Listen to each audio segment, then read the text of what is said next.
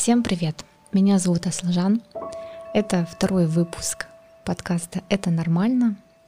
Сегодня я хотела с вами поразмышлять на тему мужчин, про наше привычное восприятие и понимание мужчин, про такие установки, где мужчина — это враг, мужчина опасен, мужчина уйдет, обидит, предаст, изменит. Мужчина другой, он не такой, он не поймет меня. И мы по-разному, конечно, воспринимаем мужчин, но в целом я вижу такую картину, где мы чувствуем всегда напряжение с мужчинами, и нам становится неловко. Вот хотелось бы на эту тему как-то сегодня поразмышлять, поделиться своими мыслями. Если мы посмотрим на историю, где в военное время мужчины умирали в большом количестве, оставляли женщин и оставляли их одни а, с детьми, где женщина, общая женская, коллективная, бессознательная, запоминала одну такую мысль, что мужчина нестабилен, мужчине доверять нельзя, что мужчина раз, рано или поздно уйдет, с ним что-то случится. Мужчина — это беда в целом. Нужно от него бежать, полагаться и полностью расслабляться с мужчиной нельзя. Отсюда мы можем видеть установки, убеждения, где я могу полагаться только на себя. Я сама, я все сама. И нет какого-то вот этого доверия к мужчине. И, наверное, здесь глубже доверие к миру. А сегодняшнее время более спокойное и если мы посмотрим на сегодняшних мужчин, мы понимаем, что они гораздо стабильнее, чем раньше. И мужчины сегодня не хотят быть одни. Они не хотят никуда там, бежать, уходить сразу. Мужчина сегодня более понятен. Он более, так скажем, географически э, заточен в одном месте. Ему не нужно куда-то летать, бежать, воевать. У него сегодня более другие цели, другие потребности. Мужчине не нужно сегодня думать о безопасности жизни, своей страны. Он нацелен сегодня на более другие какие-то вещи. И я замечаю из своей практики, подтверждаю какую-то свою такую мысль, где мужчины, они э, стремятся к женщине. В этом очень много красоты, как для меня. Стремление быть рядом с женщиной, быть в семье, быть семенином. А, и женщина, в свою очередь, тоже стремится к мужчине. И в этом тоже очень много красоты, знаете, такая история, где мужчина и женщина хотят быть вместе. Мы одинаково хотим быть вместе. Нет такого, что женщина всегда завоевывает, там бежит и одержима а, идеей выйти замуж, и только ей это нужно. Если мы просто проведем эксперимент и поспрашиваем мужчин в этом мире, я думаю, большинство из них согласятся с тем желанием своим, что они, да, они хотят быть женщиной. Я наблюдаю такую картину, что Мужчина не менее чувствителен, чем женщина. Да, мы раз, по-разному мыслим. У нас есть а, отличия, несомненно. А, мы как а, слабый пол, физически слабый, конечно. А, мы меньше, мы такие хрупкие, и в каких-то моментах мыслим мы реально по-разному. Если мужчина ну, более мысли так логически, понятнее, стратегически. женщине вправду свойственнее больше к эмпатии, к этой рефлексии. Но знаете, когда я вижу мужчин на терапии, я не вижу этой огромной разницы рефлексировать по поводу себя и внутренних процессов. Скорее я вижу, знаете, неспособность выражать. Если мужчина не выражает свои эмоции, свои чувства, это не значит, что у него их нет. Они есть а, в большом количестве. И, наверное, здесь мне грустно за мужчину в плане того, что культурно и социально немного не разрешено, что ли, мужчине выражать свои чувства так свободно, как можем мы, женщины. И здесь у нас больше свободы, больше разрешения, больше легализации такой, что ли, в культуре, где женщине нужно плакать, женщине нужно там э, выражаться по-разному, говорить, как мне грустно, как мне плохо, мне здесь одиноко. Мы не очень боимся быть уязвимыми. Конечно, боимся, но большей части у нас больше, у нас больше на это доступа. Потому что миром это будет спокойнее воспринято. А для мужчины есть трудности в этом плане. И такая была сегодня мысль, что как будто а, наша задача, роль, такая миссия, что ли, женщин, разрешить мужчине разрешить мужчине быть настоящим, быть живым. И разрешить э, хотя бы в рамках семьи, в рамках ваших отношений с мужчиной, в рамках вашего контакта.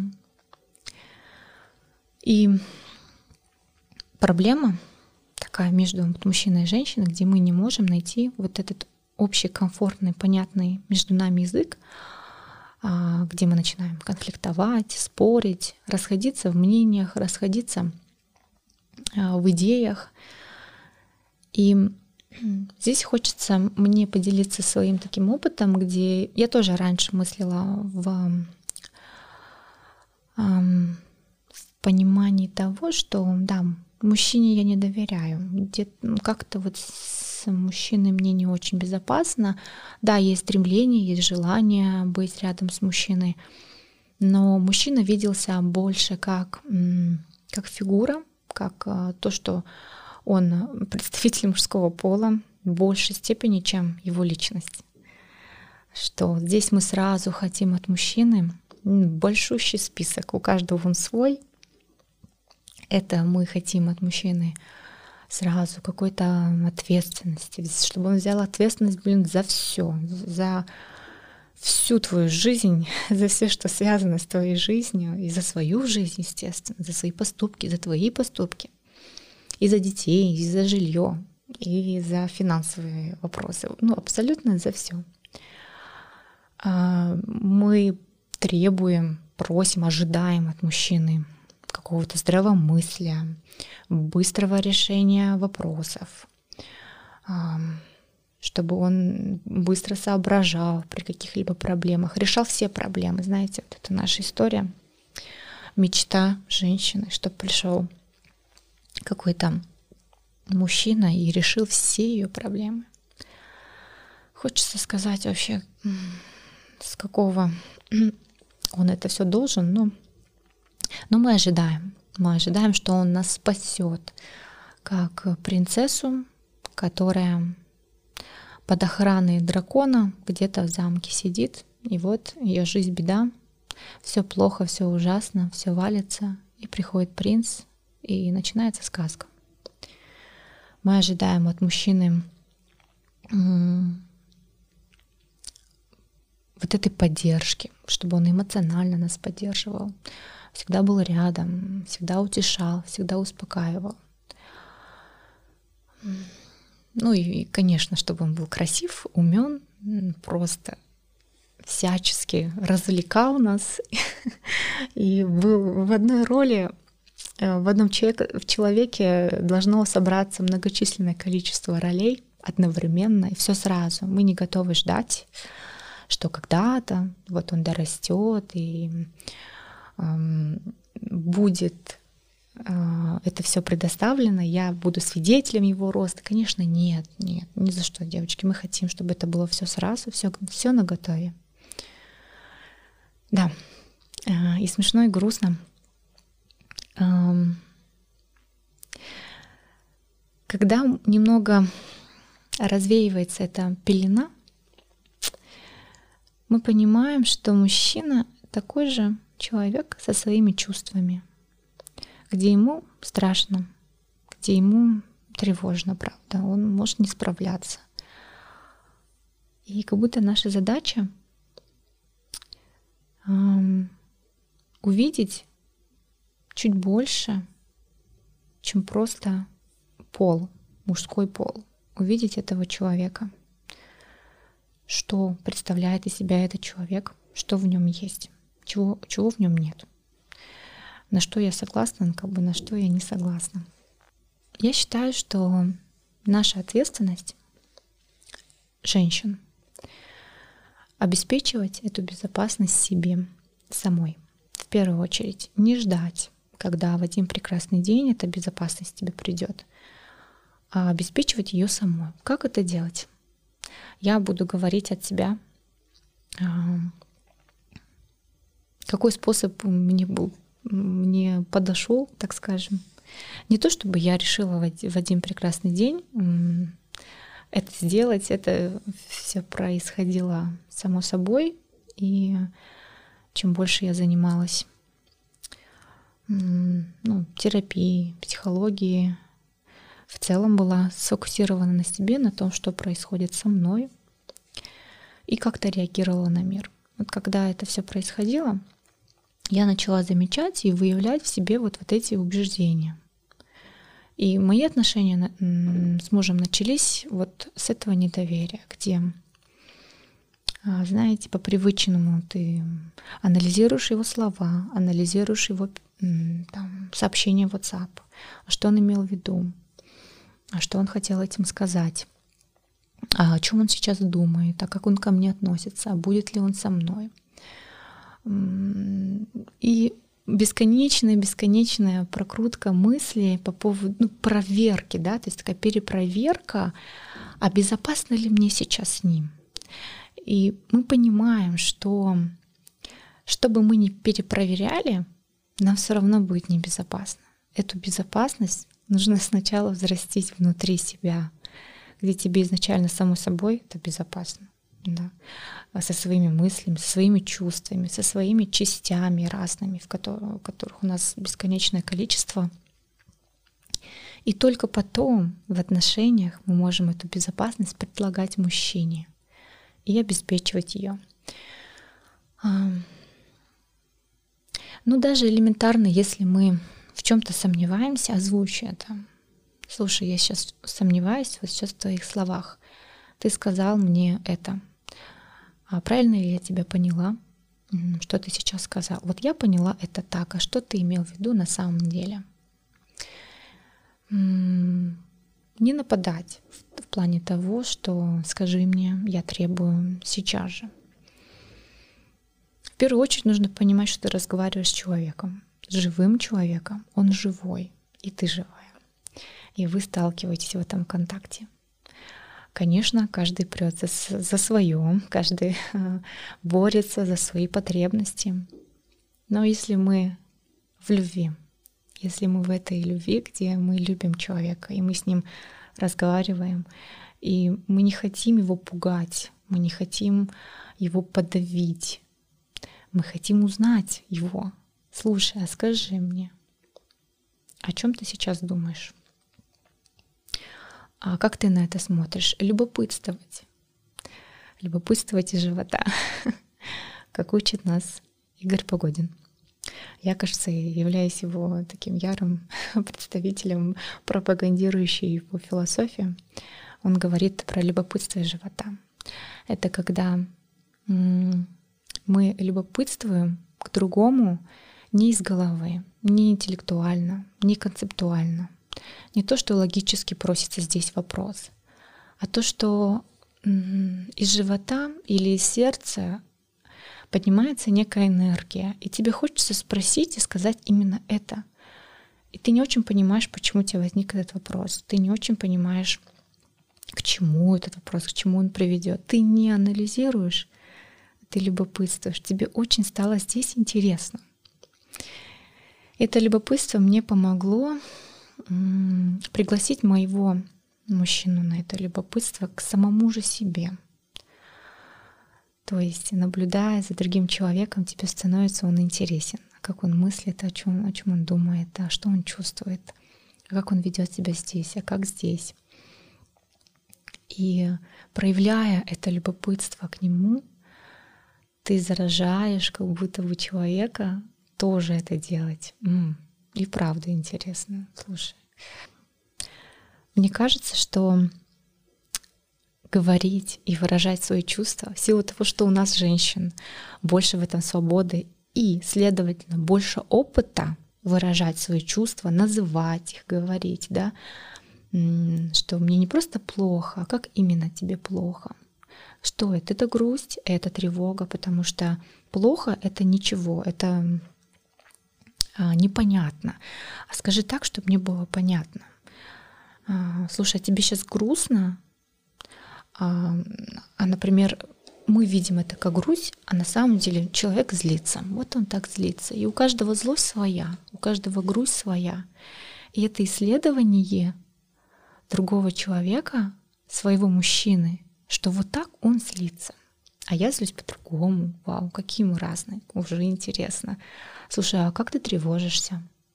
Ну, я просто молчу, закрываюсь себе. А ты как? А я озвучиваю, я не могу это держать себе. Я говорю о том, что мне тревожно, мне тревожно. Я иду там судорожно, могу упираться. А что ты делаешь? Ну, я просто сижу. Ну, вот так, внутри себя тревожусь. А как бы ты хотел тревожиться? А как бы тебе было комфортнее тревожиться? А как бы еще ты мог потревожиться? И поле исследования, оно расширяется мгновенно, когда мы просто обсуждаем какую-то эмоцию или чувство. Не обязательно негативные, также и позитивные. А как ты радуешься?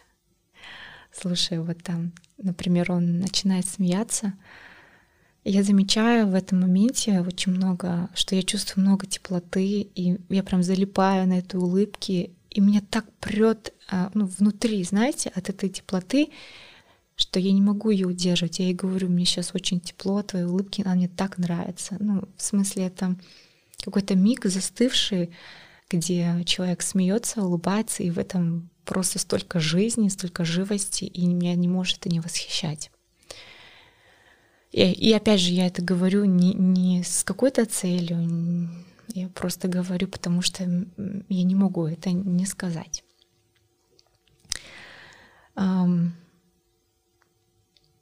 Если у нас у женщин больше э, опыта да, в этом выражении чувств, то с мужчиной мы, мужчине мы можем показать эту свободу. Опять же, легализовать да, это выражение чувства в рамках своей семьи, в рамках своих отношений, что здесь можно. Ты там притворялся, тут на работе, там, начальники, э, коллеги, там, может быть, где-то нужно притворяться, не быть собой, а тут можно. И вау, Мужчина говорит, здесь что ли безопасно? Я что ли здесь могу быть собой? Конечно, поначалу много сопротивлений внутри себя, да, ну как, как так? Я, я так не умею. И как будто мы должны здесь научить в хорошем смысле а, научить быть свободным. И эта свобода должна быть в первую очередь у нас.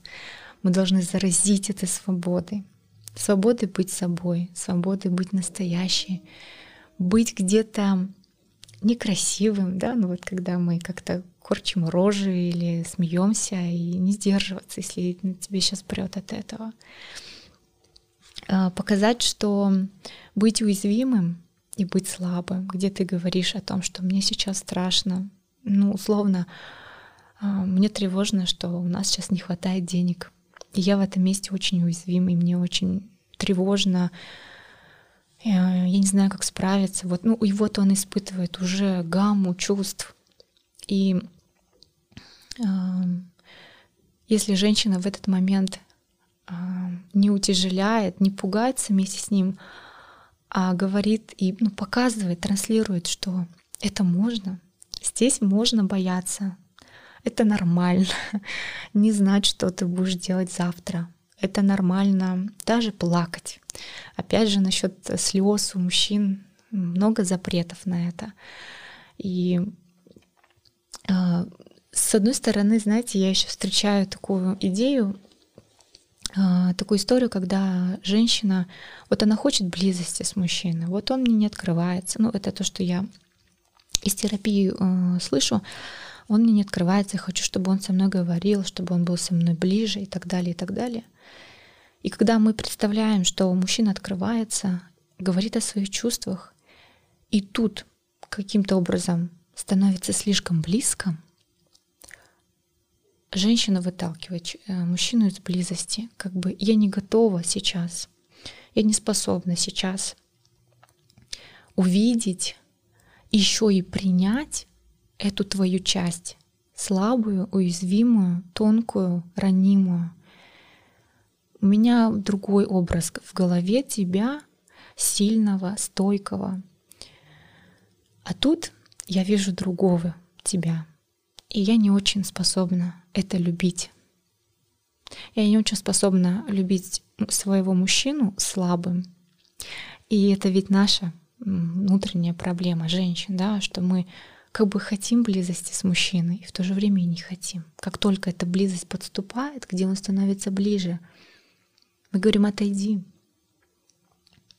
Не в прямом вербальном смысле, но мы выталкиваем, мы возвращаем конфликт, мы возвращаем нападение и обесцениваем сразу. То есть можем это с презрением это ну, оценить.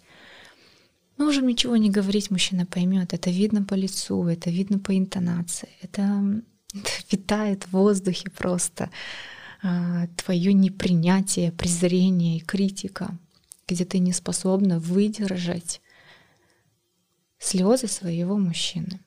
Окей, можем говорить не про слезы, просто увидеть его уязвимым сейчас, таким слабым и, возможно, в каком-то жутком, жутчайшем кризисе. Так вот, ну, что я начала делать, что я делаю по сей день, и как-то хочется здесь пригласить вас же, женщин, а может быть и мужчин, да, как бы здесь можно не разделяться, потому что женщины тоже бывают закрытыми, и им очень страшно тоже быть уязвимой, потому что помним историю «я все сама», «я сильная», «я самодостаточная», «мне ничего не надо». Здесь тоже очень много страха и стыда быть уязвимой, такой слабой. И я приглашаю вас на то, а, где мы эту честность и открытость в контакте легализуем, разрешаем быть этой близости в контакте. Потому что мы можем жить с человеком, наверное, всю жизнь и так и никогда не быть в близости, в этой самой тонкой душевной. Приглашать на эту честность, приглашать на эту открытость, быть самой открытой, честной, настоящей. Иначе, потому что это, это не приглашение. Не то, что давай я тебя зову, а транслировать. Как бы вот трансляция, смотри, я настоящая, смотри, я не боюсь быть сейчас уязвимой. Как-то транслировать то, что твоя уязвимость тоже здесь будет принята, принята мной. Возможно, не принята где-то там в социуме, но я принимаю. И это путь, несомненно. Мужчина знает, что женщина, скорее всего, не примет его уязвимость. Он как-то вот на каком-то подсознательном уровне знает, что это небезопасно, что, скорее всего, его отвергнут. И здесь мужчину я вижу как маленького мальчика, которому у меня очень много тепла такого формируется сейчас, где он очень боится быть отвергнутым. Как, знаете, как я не знаю, вот такой прошел образ, где он поранился во дворе, и он хочет э, очень сильно получить мамину теплоту, мамино принятие его, его слез и его боли. И приходя домой, он э, видит, что мама его ругает, мама его отвергает. И вот здесь как-то мужчина, правда, уменьшается в таком уязвимом детском моменте, что, скорее всего, я не буду женщин принят в этом месте. Поэтому с женщиной мне здесь небезопасно. Часто еще, знаете, есть у нас а, такое а, желание стремиться к этому равноправию, на котором очень много, наверное, мнений, слов в нашем мире, что уж говорить о феминизме. Я размышляла на эту тему. Наверное, тоже я в какой-то а, в каких-то отношениях боролась за это равноправие, равноправие, воевала с мужчиной, воспринимала мужчину как врага. Враг — это тот, с кем ты воюешь за свои права.